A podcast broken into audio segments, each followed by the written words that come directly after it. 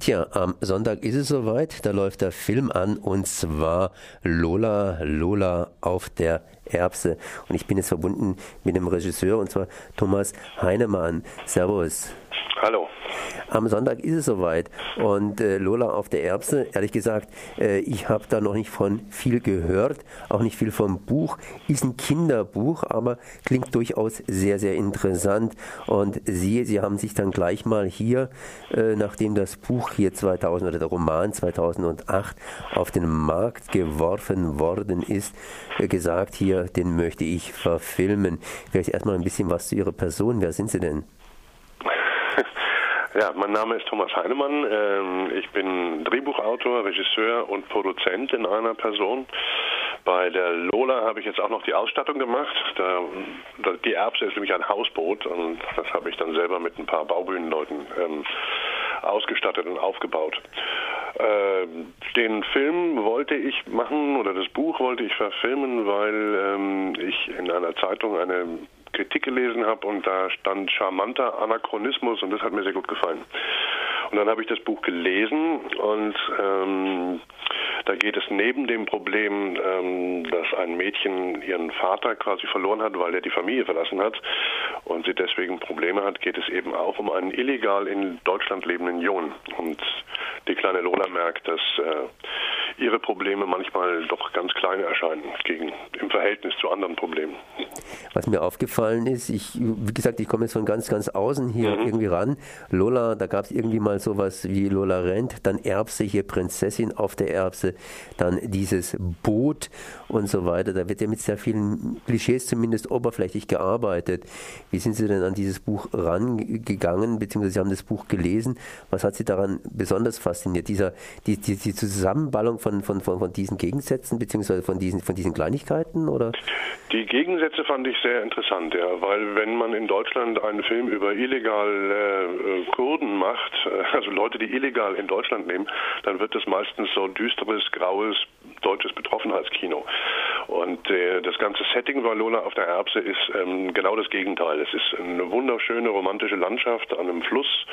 Das Hausboot ist ein Traum und es ist ein kleiner verschlafener Ort und trotzdem sind da diese Probleme eben auch. Und das fand ich eigentlich einen sehr schönen ähm, Gegensatz, mit dem man gut arbeiten kann. Ich habe jetzt noch was anderes gelesen. Die Lola, die hat sich ja irgendwie, so wie der Oscar auf der Blechtrommel dazu entschlossen, nicht mehr zu wachsen. Das heißt, nachdem ihr Vater weg ist. Wie wird denn das gemacht? Das heißt, das, ja, das haben wir im, im Film jetzt gar nicht so gemacht mit dem Wachsen. Ähm, äh, aber es gibt so Dinge, dass sie einfach den Status quo ab dem Moment, wo der Vater weg ist, erhalten möchte. Das heißt, sie äh, wäscht sich zum Beispiel nicht mehr an der Stelle, wo der Vater sich das letzte Mal hingeküsst hat und hat schon einen großen grauen Fleck am Hals. Ähm, sie geht nicht mehr zum Friseur und die Haare wachsen raus. Die waren mal rot gefärbt und sind jetzt so alte rosa. Äh, sie hat immer noch die alten Turnschuhe an, wo der Vater ihr ähm, einmal weiße und einmal dunkle Schnürsenkel reingemacht hat, weil er gesagt hat, auf jeden dunklen Tag folgt ein heller. Ähm, also sie bleibt äh, in diesem Status quo und wird dadurch natürlich auch ein bisschen zur Außenseiterin in der Klasse, weil die Kinder, die anderen, die finden das natürlich ziemlich seltsam, ne? mit diesem dreckigen Fleck am Hals und diesen äh, rosafarbenen Haaren. Und ähm, ja, so ist sie eine Außenseiterin geworden. Aber auf der anderen Seite natürlich auch irgendwie interessant. Wie sind denn die anderen Kinder so? Die scheinen ja ganz normal zu sein dann. Das sind dann so die ganz normalen Kinder. Da gibt es natürlich einen Anführer, ne, der immer alle kommandiert. Äh, dann gibt es ein paar Befehlsempfänger und dann gibt es natürlich noch andere Mädchen, die auch ganz schön zickig sein können. Ähm, bis dann eben eines Tages äh, dieser neue geheimnisvolle Junge in der Klasse auftaucht, der Rebin heißt und äh, möglichst mit niemandem redet und allen aus dem Weg geht, weil der Vater ihm natürlich eingebläut hat, ähm, du sprichst mit niemandem in der Schule, weil die wollen nicht entdeckt werden, ist ja klar.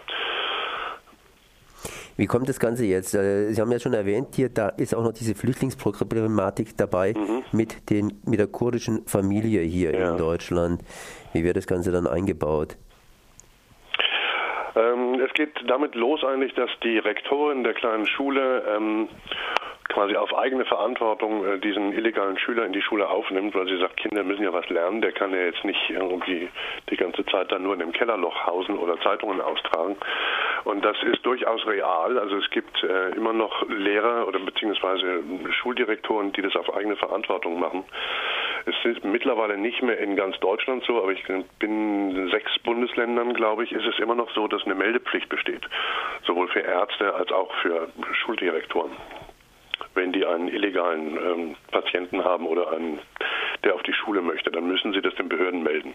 Und in dem Moment wird der Illegale natürlich ausgewiesen. Ne? Mhm. Das heißt, äh, Sie haben da auch ein bisschen in der Richtung geforscht? Äh, ja, natürlich, na klar. Mhm. Und was kam dabei raus?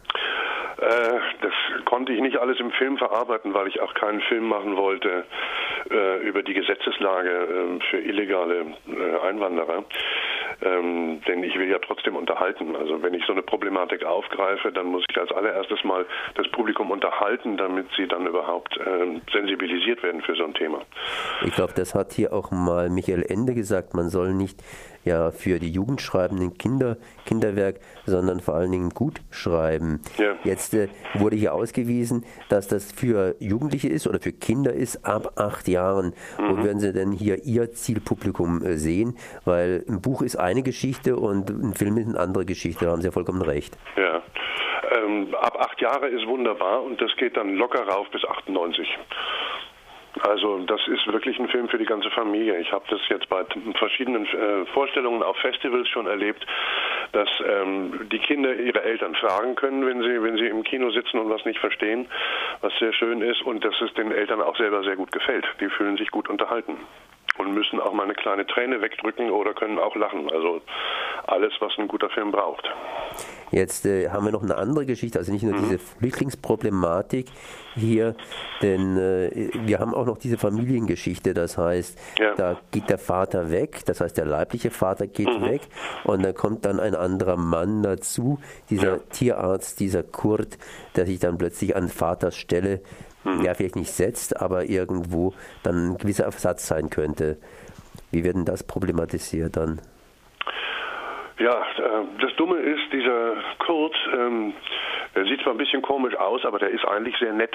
Und ähm, damit kann die Lola natürlich auch schwer umgehen. Also äh, sie ignoriert es einfach, dass der nett ist. Und ein Tierarzt ist ja eigentlich auch toll äh, und versucht alles, äh, um den möglichst schnell wieder rauszuekeln. Das geht dann so weit, dass sie ähm, ja schon fast vortäuscht, sie würde ertrinken, äh, schmeißt ihr Kleid ins Wasser und der Kurt versucht sie zu retten. Also alles ganz dramatisch und die Mutter ist ganz verzweifelt und, äh, und danach ähm, taucht der Kurt erstmal nicht mehr auf.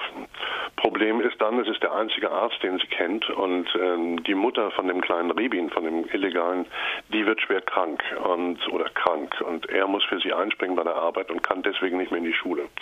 Also muss die Lola quasi um über ihren Schatten springen und den gerade erst rausgeekelten Kurt um Hilfe fragen. Auch wenn es nur ein Tierarzt ist, ist der einzige Arzt, den sie kennt. Mhm.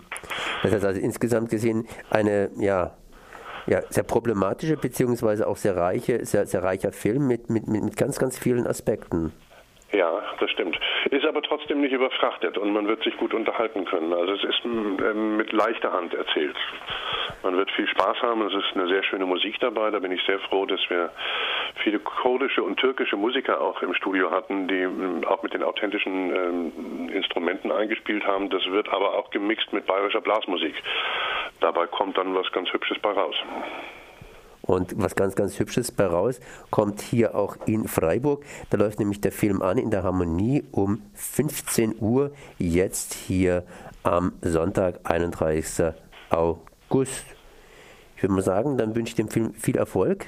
Ja, vielen viele, Dank. Viele, viele Zuschauer und Zuschauerinnen, viele Kinder, die sich den Film anschauen und die dabei das Vergnügen haben, hier mit Lola auf der Erbse.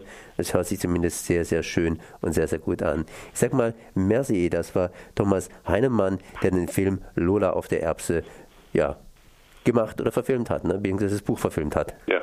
Gut, merci, ciao.